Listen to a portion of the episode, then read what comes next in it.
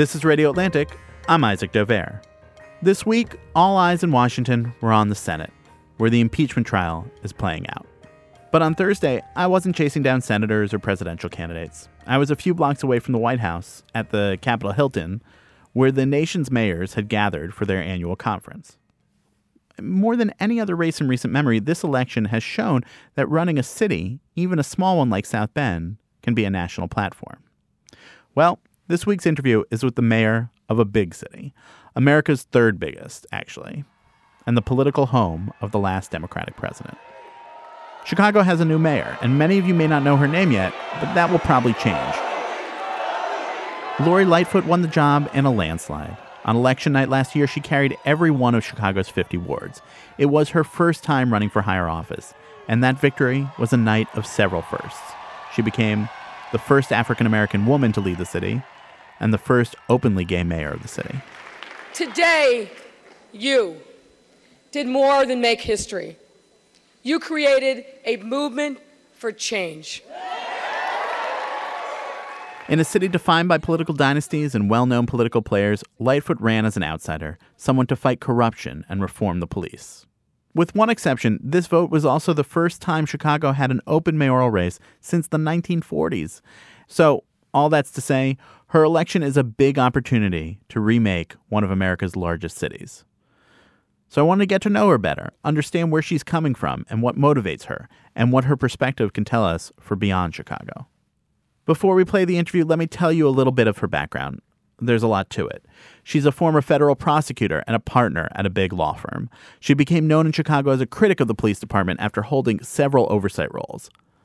But she grew up in a small town in Ohio. Throughout her life, she's felt a drive against injustice. We talked about how her parents sparked that in her, but also how she's experienced injustice herself. Take a listen. Mayor Lori Lightfoot, thanks for being here on Radio Atlantic. It's my pleasure. So, you have been mayor for six months now, about eight months. Eight months. Uh, I lived in Chicago for about a year. Mm-hmm. Uh, was in graduate school there. I was already a while ago. It was 2002, 2003. Uh, so the city has changed a lot since yeah. then, but it's a complicated place. Mm-hmm. Uh, I wonder what you have been most surprised by in terms of the government impacting people's lives uh, or, or not. Well, in, in, in 2019 and 2020, where I go to places and people say to me, um, I've never met a mayor before. I've never seen a mayor in my neighborhood. And these are not you know, teenagers or 20 somethings. These are um, our elders, people who are 60, 70 mm-hmm. or older, and have never had in their minds a mayor who has focused on things that are part of their daily experience. Um, I'm grateful that I'm there and present in those places, but I'm also mindful of the fact that I've got to deliver for those people. Fundamentally, what it comes down to is giving people in these communities that have been under siege for way too long by violence, by poverty, by all the things that we know manifest in social ills, giving them hope and letting them know that they're not abandoned, which is what I think too many people in some communities in our in our city feel. In reading about you and getting to, to know your, your life and your record, it seems like uh, one of the things that struck me is that you have had your own experiences with uh, things that were unjust, things mm-hmm. that went the wrong way, mm-hmm. that went on. If things had been just a little bit different, the pathway would have been very different for you. Mm-hmm. Well, look, growing up in Massillon, in a pretty segregated city, where my family lived on the west side of town, which was the, you know, we were the factory workers. We were the people who clean your houses. Um, but being one of the few black families that lived in my neighborhood forever, um, that definitely left um, an indelible mark on me. I grew up at a time when racial discrimination was still very much on the top of the table, not under it. And no question that I was denied opportunities solely on the basis of my race, not um, going through most of my K through 12 uh, educational experience and having a single black teacher in my school, you know, um, being the only black kid in my elementary school once the brother that's closest in age to me left. Those are things where, you know, and, and then in that context, having people constantly be surprised that you have a thirst for learning, that you're, you know, like to read. Um, and luckily, I was raised by um, a great father and mother, and my mother in particular, you know, kind of prepared me uh, for the world. But if I didn't have that kind of support, there were all kinds of signals around me that I didn't belong, that the expectations for me were so low. But that's not how I viewed my life, and it's certainly not how my, my, my parents, and particularly my, my mother, viewed my life. The other thing that definitely shaped my experience as a child is watching my father struggle. My father was deaf um, my entire growing up years. He lost his hearing um, when he was in his early 20s before I was born. And seeing um, how difficult it was for him to be part of just a conversation um, be part of a community, and, and knowing his experience, particularly in the workplace, being denied opportunities because of his disability, being treated differently and worse because he couldn't hear. Um, that had a profound effect on me. You knew that as a child that that was oh, going yeah, on? Absolutely, I did. How did you know it? I knew it because I, I watched him struggle. Um, just in having conversations within our household, um, it was a struggle for him. Um, and I have stacks of little notebooks that my father and I used to um, communicate back and forth. Uh, so I saw that. I'd hear stories from relatives that worked in the factory that my, my father worked in of how he was mistreated by um, supervisors and management. That mistreated like they were insulting to him. Just just insulting behind his back, and he couldn't, of course, hear it. Mocking him because he he was deaf. I mean, stories like that. I, I'll be candid and tell you that they enraged me and made me feel like I wanted to do something, not just to help my father, but that, of course, but also feeling like if I was ever in a, in a position that what I would do differently and how I would be, um, how I would defend people who needed an advocate. That's probably part of what drove me to be a lawyer, is knowing that people that look like me growing up in my circumstances, if they got into trouble, they needed somebody on their side who could, you know, traverse the different worlds but be a fierce advocate for them. And you felt it. Of, you mentioned of your on your own part too, having mm-hmm. teachers who didn't think that mm-hmm. there was much to you. Were there moments that that jump out when you think back on that of, oh, of yeah. being in school? Um, when I was in first grade, there were different challenges to, you know, read 25 books, read 50 books, read 75 books, and I, you know, I read my 75 books, and my teacher was so astounded that I was able to get to that threshold. And I thought, my mother reads to me every night. And I remember feeling like this is strange that she's making this big fuss. Because there were other kids, of course, that were reading the 75 books over the course of the year. That started to slowly kind of open up my eyes to what the expectations were for me. And, you know, growing up in an overwhelmingly white world and being a very good at school. I was graduated fourth in my high school class, so I was compulsive about grades. But recognizing people feeling like I was an exception. And for a while, I, I'm like, yeah, I am an exception. But then I started thinking, no, I'm actually not. The difference between me and somebody else who looks like me and growing up in similar circumstances is the opportunities that were presented to me. And then what happens with Miss Massillon? Say again? With Miss oh, Ma- yeah. So it's the Miss Massillonian contest, which is kind of the outstanding senior girl. And I was president of my class all three years, president of the pep club, which is a big deal because uh, you know our whole lives revolved around high school football. I was in the band, in the choir, um, on sports teams. So, by all objective measures, I should have won. And what I later found out was the judges had selected me but we were essentially told, no, you can't make a black girl Miss Massillonian. So I didn't win. And I think to this day, so I graduated in 1980, I don't think there's ever been a black girl selected as Miss Massillonian. And, and I mentioned that this uh, episode with, uh, with Richard Posner. Mm-hmm. I wonder if you can talk through what happened there. It, look, I, I, I would be lying if I didn't say that this was something that still makes me incredibly angry.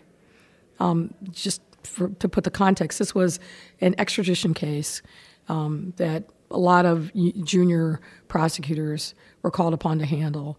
Um, the individual had kind of exhausted his rights, um, and the U.S. Department of Justice, who we re- reported to, of course, um, determined that it was time for him, having lost at two different levels, to be um, extradited to Norway. He was a, a, Ponzi scheme guy who fled from Norway during the middle of his trial and was subsequently um, convicted.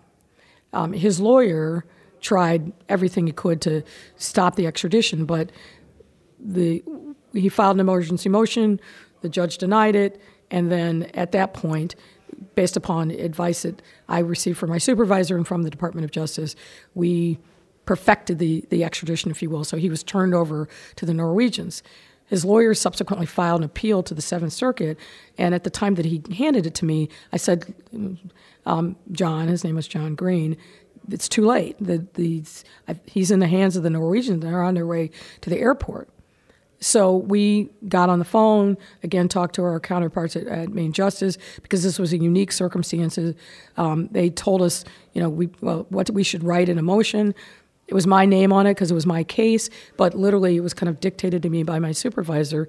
Um, and we were anxiously awaiting a response from the Second Circuit saying, hey, he's on a plane getting ready to go back to Norway. Right. We need some guidance here from you. We don't think that we have any right at now as a country to stop that extradition that's already come to fruition. Um, long story short, the Seventh Circuit filed disciplinary proceedings um, at rule to show cause why we shouldn't be held in contempt. Over a long period of back and forth and briefing, it came down to me, the low man on the totem pole. And I think, candidly, the Seventh Circuit had put themselves out so far. They wanted to hold somebody responsible, but they exonerated everybody else except for me, who, as a junior prosecutor, was held responsible for something that was a chain of events that I was literally following my chain of command, including uh, folks at Main Justice. Um, but it's something that haunted me for a very long time. I was afraid that I was going to lose my, my law license. Um, and was a problem for me every time I went into a new jurisdiction.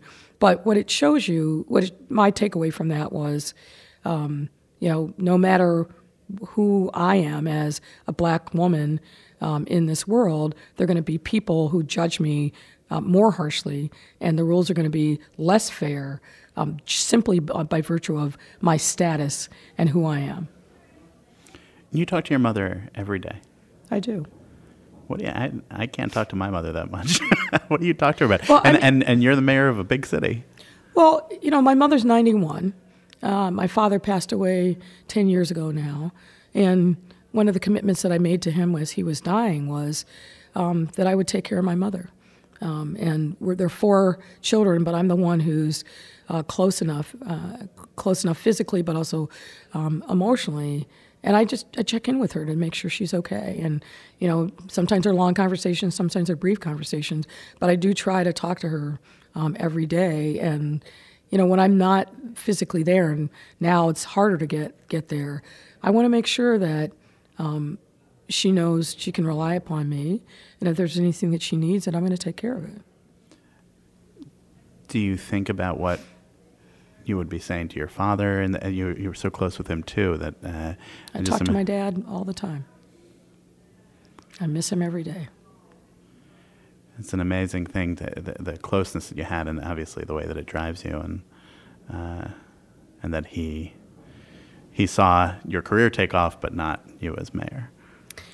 So my parents are are very. Um, they're very in- interesting for a number of reasons, but you know, both of them grew up in the segregated South. My dad in Arkansas and my mom in, in Alabama, but their outlooks on life were radically different. My father grew up very, very poor. Um, his family were failed sharecroppers, and part of the reason they left Arkansas is because um, they just weren't making it. I mean, literally weren't making it. Um, and my mother grew up in a big, sprawling family, multiple generations. Um, but you know, um, in their and her family, um, pretty horrific racial violence that prompted the family to leave Alabama and ironically settle in the same general area as my father's family in Ohio. My mother is a kind of person who feels like she has a right to sit at any table. Um, period. Um, whereas my father, I think growing up in segregation and growing up in such poverty, it really affected his worldview. Um, and he was not a person who believed that the world was fair. Um, he saw the world, the world as you know, glass half empty, and that profoundly affected his worldview. Um, you know, I think in part because he was working two or three jobs for most of my childhood. I spent most of my time with, with my mother, and her influence was probably more dominant um, in my shaping my own sense of myself than, than my father's. But it feels um, like you get your sense of confidence from your mother and your sense of injustice from your father. That's probably right. That's probably right. Yeah, my mother is one of the most confident people I've ever met in my life, rightly or wrongly so. Let's take a quick break. We'll be back with more with Mayor Lightfoot in a moment.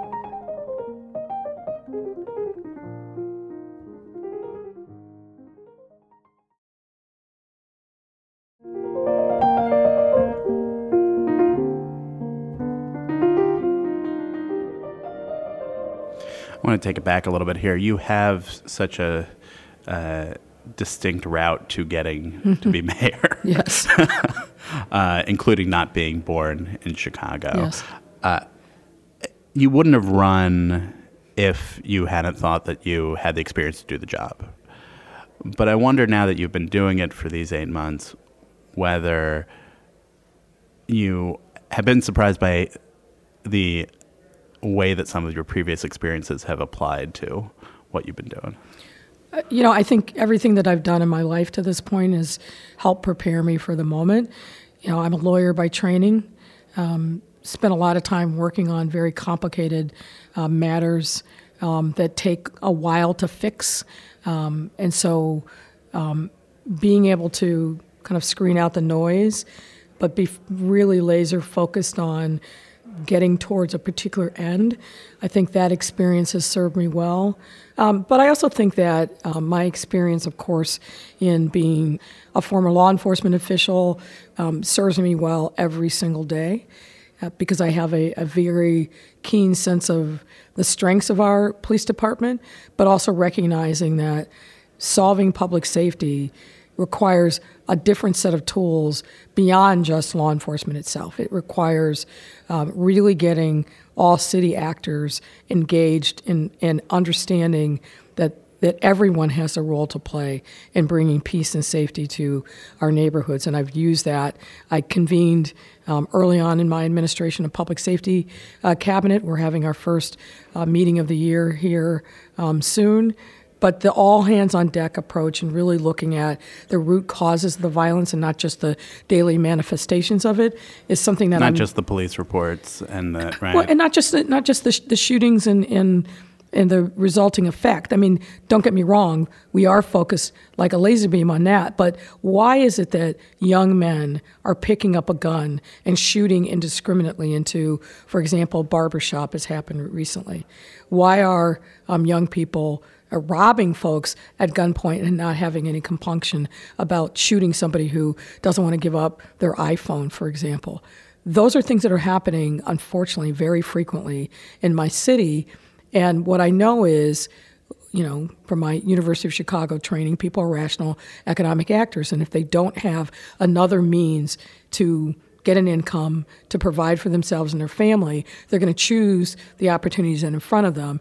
And until we dislodge the illegal drug trade and, and guns from being part of the calculus and replacing them with more legitimate forms of um, employment, but also um, investing in human capital so that our young people have hope and think of themselves as having a life beyond whatever their current circumstances are. We have to do all of those things simultaneously to really get ahead of uh, public safety and get a and bring the, the levels down so that we become the safest big city in the country. Do you you, you came in uh, uh again, not having served in government as an elected official before, uh, having had a, a, variety of roles, but but sort of uh, as an outsider. Mm-hmm. Now you've been in there. Uh, th- we are living through a moment where people are reconsidering what government does, what it should do, whether they can trust the government.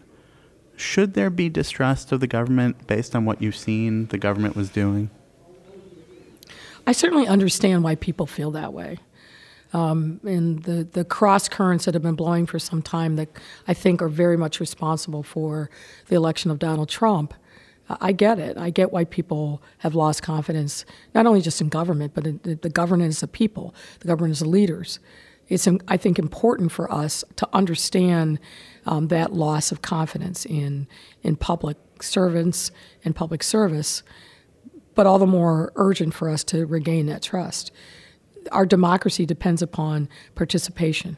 And as more and more people opt out and feel like government isn't relevant to their lives, that makes the challenges that we have to face and the problems that we have to solve, they don't, they're not diminished by that. They're, if, if anything, they're exacerbated by it. So the challenge is how do you um, operate in this kind of climate in a way that regains people's trust? Because we can't take on and solve the challenges of the day. Name any of them. For me, public safety, education, housing uh, affordability, climate change, environmental injustice. None of those things can we can move forward on as a government if we don't have the trust and confidence of the people and regaining our legitimacy in their eyes but is mission critical. Regaining, I mean, you you feel like people should have lost trust. It seems like that there was a, there were things that were going wrong, and that it was time for government to change. There's no there's no question about that. Um, you know, I'll, I'll, take my city as an example. Sure we have way too many people in public life who feel like they've won the lottery and that their um, primary mission is to make sure that they um, they they have a lot of pecuniary gain at the public's expense. Um, I see it everywhere. Pecuniary gain is a, meaning a good lawyer's term now. Yeah, meaning that they, no, they, I, I, they, they, have the right to line their pockets with yeah. t- taxpayer dollars. Yeah. And that's not right. Um, but that's the way that it's gone. And worse is there's an expectation on the part of many people in the public who thinks, yeah, that's how government works. That's why I don't want no part of it. Right. That's wrong fundamentally, and we've got to take on. We got to take on. Not, they're not myths; they're truths. But we've got to take them on and show that we actually can serve the people um, and put people first without lining our own pockets. And that's, I think, winning back that trust by showing example after example of how we're going to do that and do it in a different way is critically important. And, and you know, I'm not naive. I'm sitting as the mayor of Chicago because of people getting fed up with a level of corruption that kind of erupted um, with um, the the downfall of Ed Burke, one of the most powerful politicians, and not only in the history of our city, in the history of our state. Um, people were fed up, and his the FBI um, going in and executing search warrants on the city hall office, his ward office, subsequently the U.S. Attorney's office, charging him with a far reaching conspiracy that really boils down to I have power and I'm going to use it to personally benefit myself and my family financially. That's fundamentally what those charges boil down to. And people seeing, I think, me as somebody who's um, saying no I was going to use another term, but I'll, I'll, I'll clean it up. Um, it's a podcast. You can go for it. Well, c- c- calling bullshit on that as an acceptable form of doing uh, doing business in our city, and it manifests itself in lots of different ways. But fundamentally, I'm not in this to um, ingratiate myself with the clouted few. Uh, I'm not in this to be in office and perpetuate my power forever. I'm in it to do the right thing. And those people that I saw along the way, my the people that went to church with our family, the people in my town, they exist in huge numbers in my city. I want to be an advocate for them. Can I ask you? I, I had this conversation with Rahm Emanuel, your predecessor, at one point in 2017, and I asked him if President Trump came to Chicago and you were to bring him around, where would you bring him? Mm-hmm. Uh, President Trump has been to Chicago recently. He was there at the end of mm-hmm. October.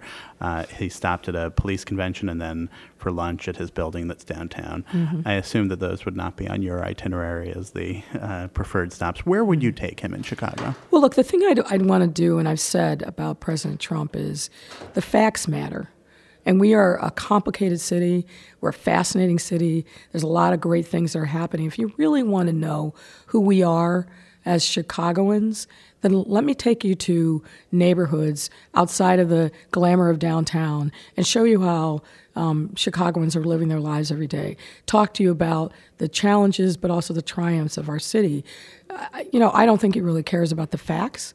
Um, but he's got a very misguided notion of who we are. And unfortunately, he's got the world's biggest megaphone by which to spout his views. So if he were to come to our city, and I don't think he will, um, and, and certainly won't take me up on, let me give you a guided tour about what we are, I would take him to see um, the neighborhoods and people in those neighborhoods who are working hard every day, but who are struggling and who need a leader in the White House who truly sees them, but more to the point, just doesn't see them, has empathy, and is going to work hard every day to make sure that they have the opportunity to participate in the American dream that he has had um, throughout his life. Do you think the Democratic Party nationally is getting that conversation right? I don't. I think there's a lot more that we can do. And I've made no secret of the fact that I think that we miss a real opportunity as a party, and I'm challenging um, our presidential candidates to, to think about who we are as a party, what our core values are. And, you know, as a lifelong Midwesterner, it's important to me that the candidates are really speaking the values of the people that made the Democratic Party, the working class people, the folks in organized labor, uh, and the folks who are worried that their life and the life that their parents had or their grandparents had is slowly slipping away from them and won't be there for their kids we have to speak to those folks because those are the people that we need to show up in huge numbers in November um, to vote. And if we lose them, we have no shot at winning the White House, but also we run the risk of losing a lot of down ticket uh, races as well. Illinois politics the last couple years has been uh, complicated as always, but uh, and you've had your role in it. But in the state house, uh, you had in 2014 a Republican businessman who was elected, spending mm-hmm. a lot of his own money, uh, and won. Mm-hmm. He was replaced by a Democrat who spent more of his own money and won. Mm-hmm. What do you think that that maybe tells us or previews for what life could be like as we go into a year where there, one way or the other, we're going to have massive spending in this presidential election, and we have uh, Donald Trump, who may be spending some more of his own money, but is certainly running as a businessman, mm-hmm. and uh, you've got candidates like Mike Bloomberg and Tom Steyer who are spending their money. Uh, well, there's, there's, what do we have to look forward to there's, here? There's, there's a lot to that question, right? It's it's one the influence of money in politics, which I think is a huge problem, and I'm a supporter of campaign finance reform. I don't think we will, in the long term, benefit if the only people who can afford to run at the national level, or really at any level, are folks who come with a lot of individual wealth. Wealth doesn't buy you leadership experience, great ideas, and an ability to navigate um, difficult policy and political terrain. So I don't want to see us exclude a whole category of people simply because they can't go into their own pocket and run for office. Um, the other thing about that is the, the businessman model. Governance, not business. There are things that we should do to run government much more efficiently, and we're trying very hard to make that happen in Chicago. But it's not a you know bottom line balance sheet proposition. It's much more complicated than that because every single day, particularly at the local level, we're talking about how can we move the needle to affect the trajectory of people's lives, and you can't just measure that in dollars and cents. Um, and you know, it's no secret. I think. Um, God bless Bruce Rauner, but our state is better off with him in retirement doing something else. So th- these are complicated concepts, but again, fundamentally, it's not the wealth that I think is the thing that we should focus on. It's who's the person, what's their ideas, what's the track record of being able to make a difference in people's lives? Do they understand people who don't come from that kind of massive wealth? What have they done over the course of uh, their lives to really invest themselves in learning about people who come from very different experiences? Theirs, and what are their ideas about how we create a different kind of vision for families and communities um, who are struggling. All right. Mayor Lori Lightfoot, thanks for being here on Radio Atlantic. Pleasure.